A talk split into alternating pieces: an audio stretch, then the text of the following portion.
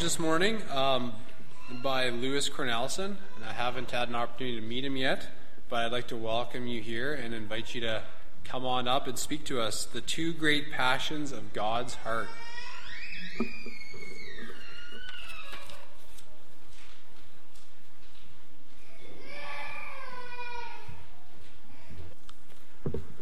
Well, good morning. Greetings in the precious name of Jesus. Counted a privilege to, to worship the Lord with you together this morning. I've been uh, had this marked down on my calendar for quite some time, and I've really been looking forward to it. And uh, yeah, I guess you've had a full weekend already.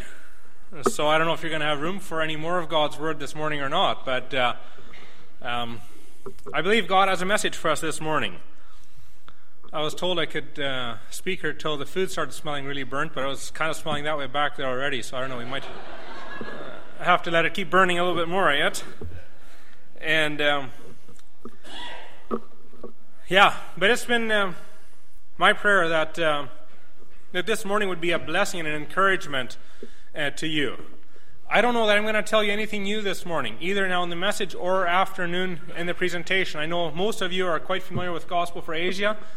Um, so I don't know if I'm going to tell you anything new, but it's my desire that it would be an encouragement and a blessing. And uh, the message that God has for us this morning, we can easily take it as a message of condemnation. But please don't do that. Please don't feel that I'm here this morning to condemn you. That's not what I'm. That's not what this is about. But rather, take it as an encouragement. And if the Lord speaks to you, I hope you're going to listen. You know, it's our desire to grow, right? I really appreciate the songs that we had, um, going very much with the theme that uh, that we have this morning, and uh, they're probably chosen because of that. But songs about you know knowing Jesus more, um, shout salvation, full and free. And that's what our Christian life is about. And um, yeah, we have a lot of ground to cover this morning, so we're just going to dive right in. Um, topic the two great passions of God's heart. What are those two great passions? You know, and as we as we go through the Bible, I, I think there's you know we can pretty well break it down to two main things. Of course, there's many subcategories and so on. Uh, somebody else could call you know, could name these things totally different, and we would also agree. But two main passions: number one, to know Him, know Jesus. Number two, make Him known. That's basically what, what it's all about, what the God's Word is all about. Uh, you know, in Genesis, uh, we have the story of creation. We have the story of you know God's dealings with the people. Uh, you know, in the time you know in Bible times, right? And and all throughout the uh, throughout the Bible, we have these stories. They teach us about God. They reveal God's. They they reveal His nature, His character, and so we can learn a lot about who God is through these stories of the Bible. So we can know Him through that. And uh, Jesus longs to have a personal relationship with each one of us. He wants us to put effort into a relationship with Him. Um, he wants us to have a relationship with, with Jesus wants us to have a relationship with Him just as He had with His Father. Um, in John 10, verse 30, Jesus said, I and my Father are one. So that's a very close relationship, right?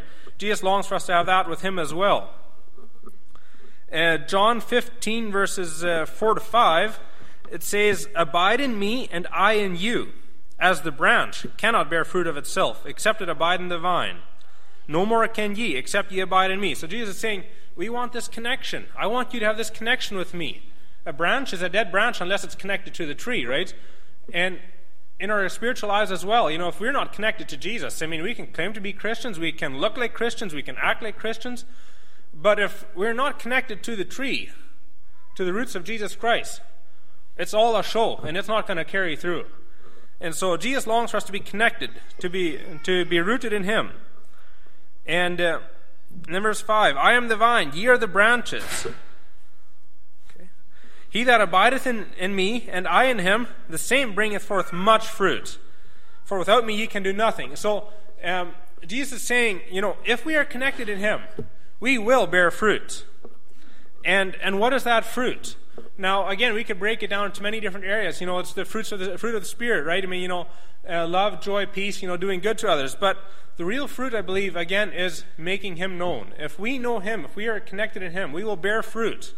And that fruit is that people, and that people will get to hear about Jesus through our lives. Okay, um, I'm to start off um, in Luke chapter 24. So if you have your Bibles with you, you can uh, turn there. We're going to take a look at some verses there. And um, Luke chapter 24, starting at verse 25 to 27. So this is after Jesus' um, resurrection, and he's on the road to Emmaus. So we know the story. Then he said to them, so it's to the two disciples that are walking along the road, they're all distressed and perplexed. O foolish ones, and slow of heart to believe in all that the prophets have spoken. Ought not the Christ to have suffered these things and to enter into his glory? And, beginning at Moses and all the prophets, he expounded to them in all the scriptures the things concerning himself. So he's teaching these disciples. What is he teaching them? He's teaching them about himself. He wants them to know who is Jesus. He want, that's, that's what he's teaching them. And then we'll just jump uh, some verses over to verse 44 out of Luke chapter 24. so this is where he's with his disciples. I think maybe behind locked doors, I think. And, uh, and so he said to them, These are the words which I, sp- which I spoke to you while I was still with you, that all things must be fulfilled which are written in the law of Moses and the prophets and the Psalms concerning me. So he, he expounds scripture to them. And he opened their understanding that they might comprehend the scripture. You notice that. He wanted them to understand. You know, he was the fulfillment of all these Old Testament prophecies. You know, he wanted his disciples to really know him to an even deeper level. They'd spent three years with him, they knew him very well. But now they needed to learn even more about who he was. And that, that this wasn't a failure that he'd been on the cross. No, it was exactly God's plan. And so he opened their eyes. You know, it's, it's my prayer that God would open our eyes, that we would know even more. I'm not saying we don't know a lot about Jesus, but I find in my own life so many times I know it in my head, but is it real to me? Does it actually make a difference? The things that I know about Jesus, does it actually make a difference as I go about my work on Monday?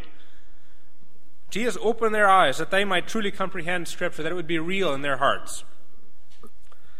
And um, then going on to verse 46.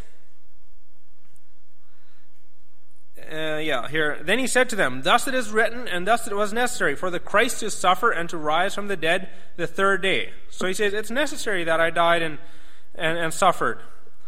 And so it was necessary that he, he that, yeah, that I would suffer and rise from the dead the third day, and that repentance and remission of sins should be preached in his name to all nations, beginning at Jerusalem. So Jesus says it's necessary went through all this. And so why was that necessary? Well, it was repentance of remission and remission of sins, right? For whom? Well, it was for me, for each one of us. Yes, absolutely. But Jesus says that it should be preached to all nations, beginning in Jerusalem. Begin where we're at, and it's supposed to spread out. That was why he went to the cross. He wanted everybody to know. In um, John 7:37. Um, in the last day, the great day of the feast, Jesus stood and cried, saying, If any man thirst, let him come unto me and drink. So if anyone's thirsty, now we know Jesus meant this spiritually, but if anyone is thirsty, come to me and get a drink of fresh water. He that believeth on me, as the scripture hath said, out of his belly shall flow rivers of living water. Now, I want you to notice this. It's a drink. We take a drink of Jesus. What's the result? Jesus says, Out of his belly shall flow rivers of living water. How does a drink and a river compare? I guess there might be some really small rivers around, but I wouldn't really, you know, then we'd call it a stream. Jesus said, Take a drink from me, and out of your life will flow rivers of water. So, you know, isn't that part of the calling that Jesus has for us? We are supposed to be a blessing, not just to one person, not just to two people. We're supposed to be a blessing all around us. And yeah, it says living water. We're supposed to, you know, people are going to hear about Jesus because Jesus is the only living water available. And so, you know, this story just, just reminds me of this little boy's lunch. You know, one little boy's lunch, and Jesus multiplied it to bless 5,000 people without food. And we are supposed to taste Jesus. We are supposed to have Jesus in our own lives. We're supposed to have this personal relationship with Jesus in our lives. And out of that, multitudes of people are supposed to be blessed. Now, we all know rivers. Like I know here in Manitoba, a lot of the land is pretty pretty flat. The rivers don't usually aren't very uh, fast, not a whole lot of rapids or anything. Um, at least out in the Interlake where I'm at, and um, but still, a river is a river, right? And and so, do we need to go and tell a river like, you know, do we need to go and preach at the river? Hey, river, you got to flow. Like you're a river. Come on, get running. You, you're a river. Get flowing. You know, do we need to do that to a river? No. No, a river is a river because it flows. And and so if we have the life of Jesus in us, I think Jesus is telling us life will flow out of us. We will be a blessing. And um, you know, and I look at my own life like, you know, am I really a blessing? And so, like I was saying, we can easily start condemning ourselves. You know, no, I'm not what I should be. You know, I, I definitely don't. I, I definitely am being the blessing I should be. You know, let's not condemn ourselves, but let's let God speak to us this morning and let Him show us how can we, how can we gain even more of this water of life in us, that we will truly be a blessing to the people around us.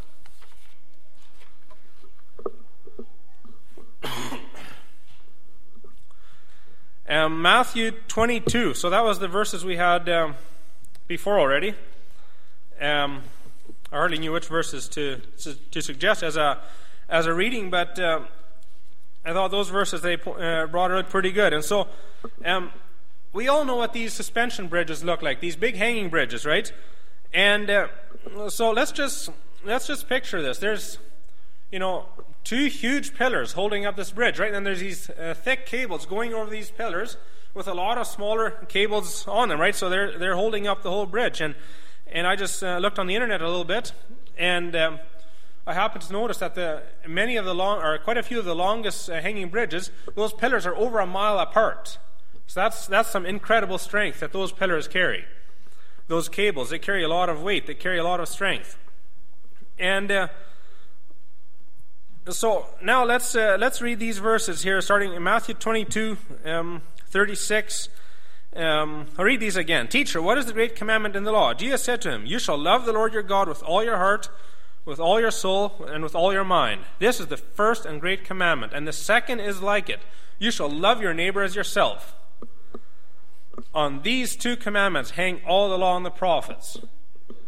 So, we see here the first commandment is to love God with everything that we have. If we look at it, um, you know, with all your heart, with all your soul, with all your mind, there's not a whole lot of us left that we can spend on ourselves. And uh, modern society, modern Christianity, even, uh, it teaches, you know, Jesus is your Savior. Jesus is your uh, ticket into heaven so that you don't need to go to hell, and now you can live life as you want. But, you know, what does Jesus tell us here? You know, you're supposed to love God with everything, everything you have. How much do we have left then to love ourselves? Um, it's not a teaching that our flesh likes. It's something our flesh absolutely rebels against. But Jesus is asking for complete commitment here. And uh, so, if loving God with everything we have is the first is the first commandment, what would be the first great sin?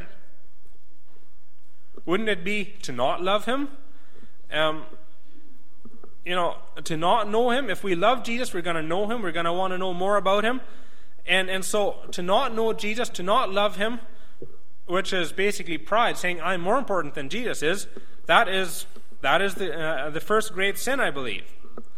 And uh, so then the second commandment to love others. Uh, well, if we love others, we're going to tell them about Jesus. I mean, you know, it's hard. Our flesh has to suffer then, maybe. But if we really love somebody, we want them to find the true joy. We want them to tr- find the true eternal life, and that's only only through Jesus. So if we if we love others, we will make Jesus known to them. And uh, and so, yeah, um, Jesus says the whole Old Testament law is fulfilled in these two things. And so, in the same way, you know, this suspension bridge, you know, two poles, they hold up, two pillars, they hold up the whole bridge. You know, the Old Testament law, they had about 600 different individual laws, about 2,700 commandments. And yet, Jesus says it's two. Two things you need to pay attention to love God, love others. That makes it simple, right? And yet, it takes everything we have. It takes more than we have, really. It takes God's power in us.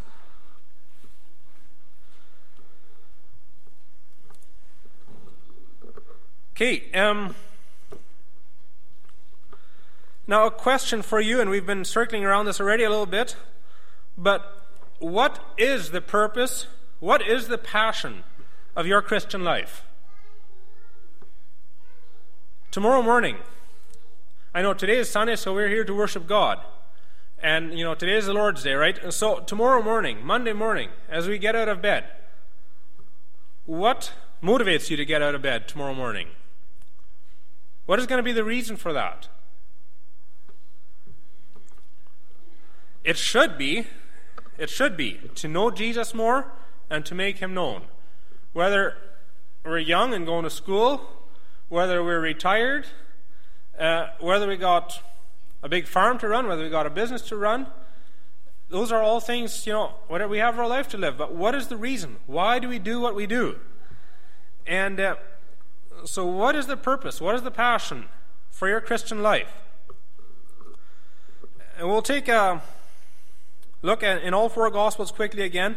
But all four Gospels end with the last words of Jesus, and the book of Acts begins with that. And it is one basic commandment. And so we're going to jump over to Matthew 28, and I know you're very familiar with this commandment. Matthew 28, verses 18 to 20. And Jesus came and spoke to them, saying, All authority has been given to me in heaven and on earth. Go therefore and make disciples of all nations, baptizing them in the name of the Father, and of the Son, and of the Holy Spirit, teaching them to observe all things that I have commanded you. And lo, I am with you always, even to the end of the age. So, notice there's four alls in this, um, in this part here. So, first of all, all authority. All authority, we could also say all power. So all authority has been given to Jesus, and, and he's, he is with us, right? So with Jesus' command behind us, that means we have all power. And then it's all nations. So Jesus said, Where should we go? All nations. All nations are supposed to hear of Jesus. What are we supposed to teach them? All things, the whole Bible, which boils down to two things know Jesus, make him known. And uh, and so, if they're supposed to, if we want to teach all nations all things, we can't just do that by coming into an area for a weekend, for a week, telling people about Jesus and leaving. They haven't learned all things yet. They need somebody there to disciple them, to mentor them. And, and then the last one it says, And lo, I am with you always. So we have the complete power of Jesus, the complete authority of Jesus with us as we go out. So this is a command of Jesus. And we know this was, you know, just before he went to heaven, this is the command that he gave. Uh, Mark chapter 16, uh, verse 15. And he said to them, Go. So it's not, you know, guys, I think it might be a good idea if you tell some people about me. No, he said, Go. Go into all the world and preach the gospel to every creature. So, a very, very clear command of Jesus. It's not, it might be a good idea. He said, go and do it. And then um, Luke chapter uh, Luke 24, we already looked at that, at those verses. Um, so Jesus said, like, you know, I suffered and, and died, uh, rose on the third day. Why? That repentance and remission of sins uh, should be preached in his name to all nations, beginning at Jerusalem. And, uh, and, then let's keep going. And you are witnesses of these things. Behold, I send the promise of my Father upon you, but tarry in the city of Jerusalem until you are endued with power from on high. We don't go on our own strength. In our own strength, we are going to be a failure. I can guarantee you that. If we go on our own strength, no matter how good of a person you are, no matter how good of a Christian you are, you will fail. We need the power of Jesus. And, uh, and so he told the disciples, wait for the Holy Spirit. We do have the Holy Spirit with us today. And, but let's make sure we include Jesus. Let's make sure we include the Holy Spirit in our lives. Let's take our direction from God. If we, we can have the best plans in the world, but if it's our own plans and our own ideas, and God isn't behind that, it's quite pointless, actually. Let's spend time on our knees and allow the Spirit to lead us. Okay, and then uh, we're going to jump over to John uh, 20, which is not right at the end of the Gospel of John, but it is, um, yeah, also very much at the end of, of Jesus' life. Or is it even after his. Um, John 20, verse 21. So, yeah, that is also after his um, uh, death and resurrection. And Jesus said to them again, Peace to you. As the Father hath sent me, I also send you. So he said, You know, as God sent me into this world, I send you out as well. So, and this was right close to the end of Jesus' life. And, and maybe just a side note on the book of John, the Gospel of John, and I know many of you, most of you are older than me. Um, you know a lot more about the Bible than I do. That's good. That's that's fine. But as you know, reading the Gospel of John, I've just been amazed. You know, John. We know John as the disciple who was the closest to Jesus. Um, he was the disciple whom Jesus loved, and and um, yeah, he was closest to Jesus. And reading through the Gospel of John, I find almost half the Gospel of John is about the last week of Jesus here on earth. Almost half the Gospel of John. And uh, read through it. What, what's the theme that comes out again and again and again? And to me, it's just been very, very special. But John, he was closest to Jesus. He best described what he found in the heart of Jesus. That was love.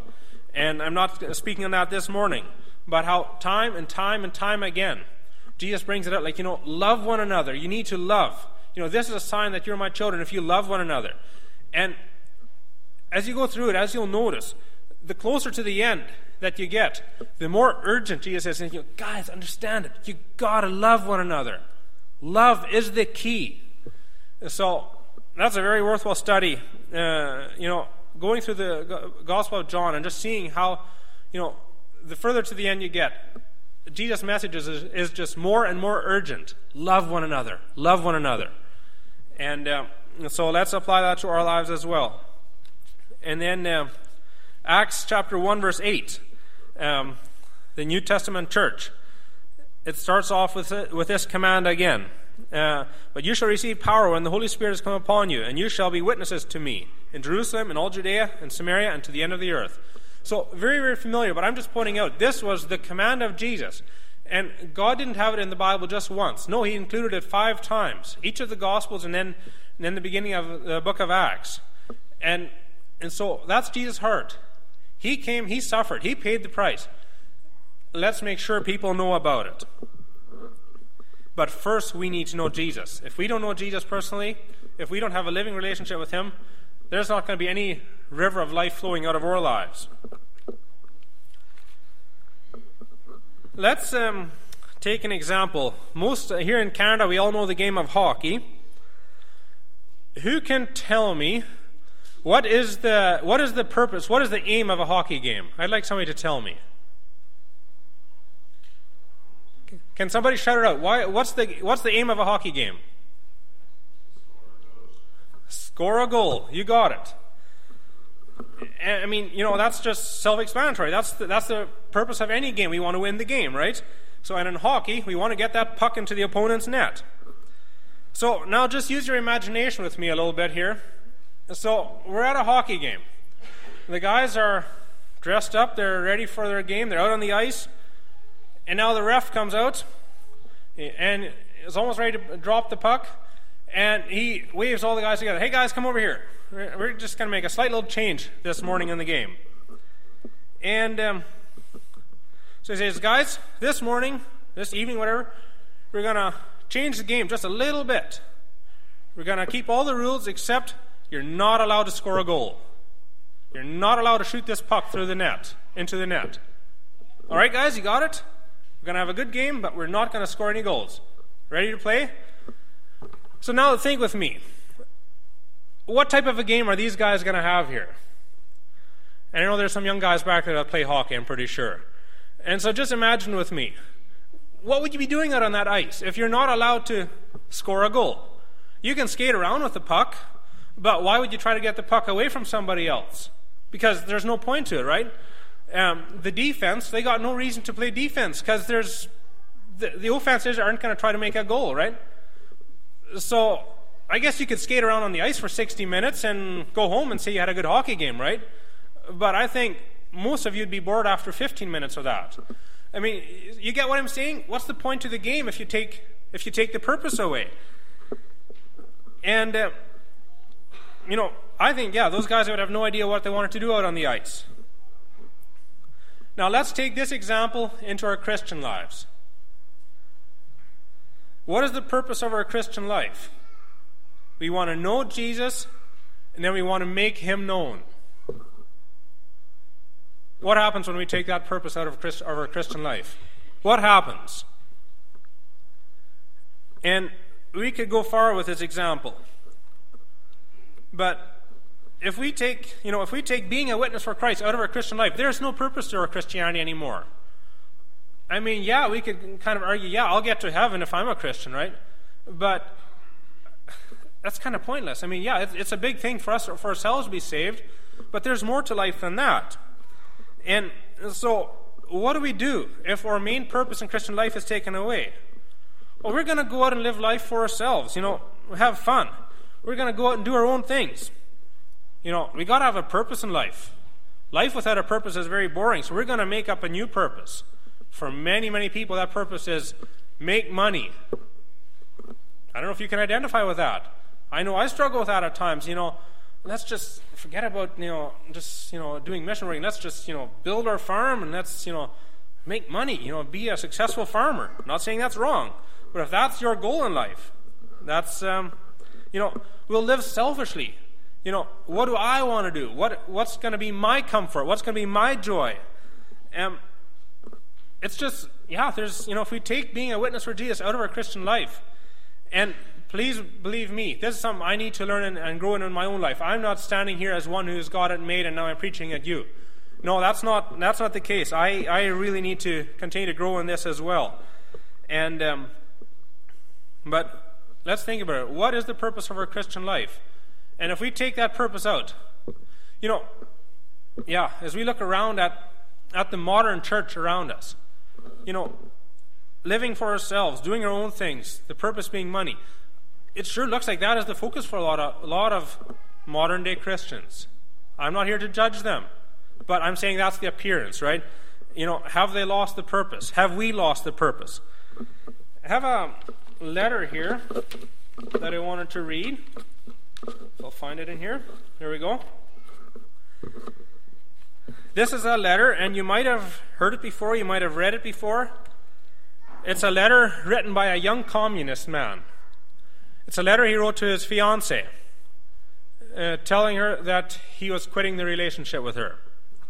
And um, so I'm not here supporting the communist cause or anything, but I think we can learn from this young man. And I'll simply read it for you here. We communists have a high casualty rate. We're the ones who get shot and hung and lynched and tarred and feathered and jailed and slandered and ridiculed and fired from our jobs and in every other way made as uncomfortable as possible. A certain percentage of us get killed or imprisoned. We live in virtual poverty. We turn back to the party every penny we make above what is absolutely necessary to keep us alive. We communists don't have the time or the money for many movies or concerts or T bone steaks or decent homes or new cars.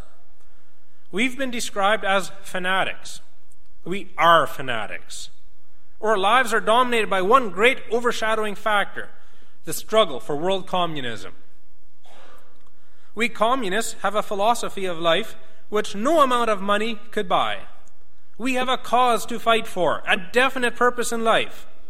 We subordinate our petty, personal selves into a great movement of humanity. And if our personal lives seem hard, or our egos appear to suffer through subordination to the party, we are adequately compensated by the thought that each of us, in his small way, is contributing to something new and true and better for mankind. There is one thing in which I am in dead earnest, and that is the communist cause.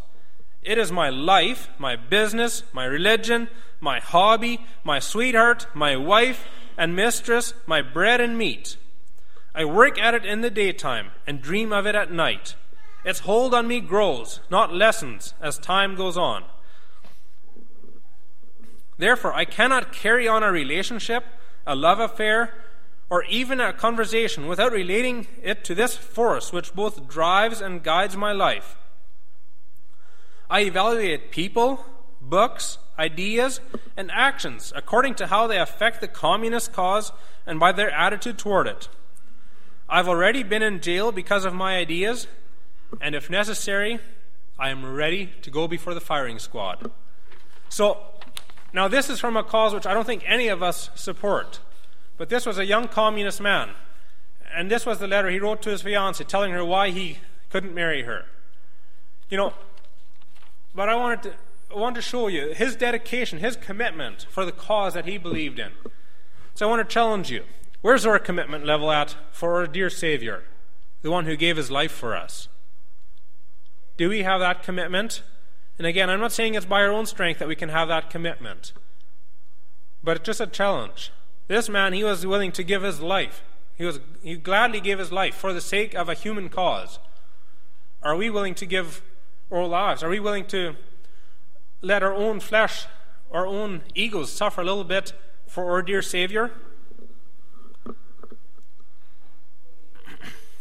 So I'll just ask you again what is the one thing that gives you daily passion and purpose in your life?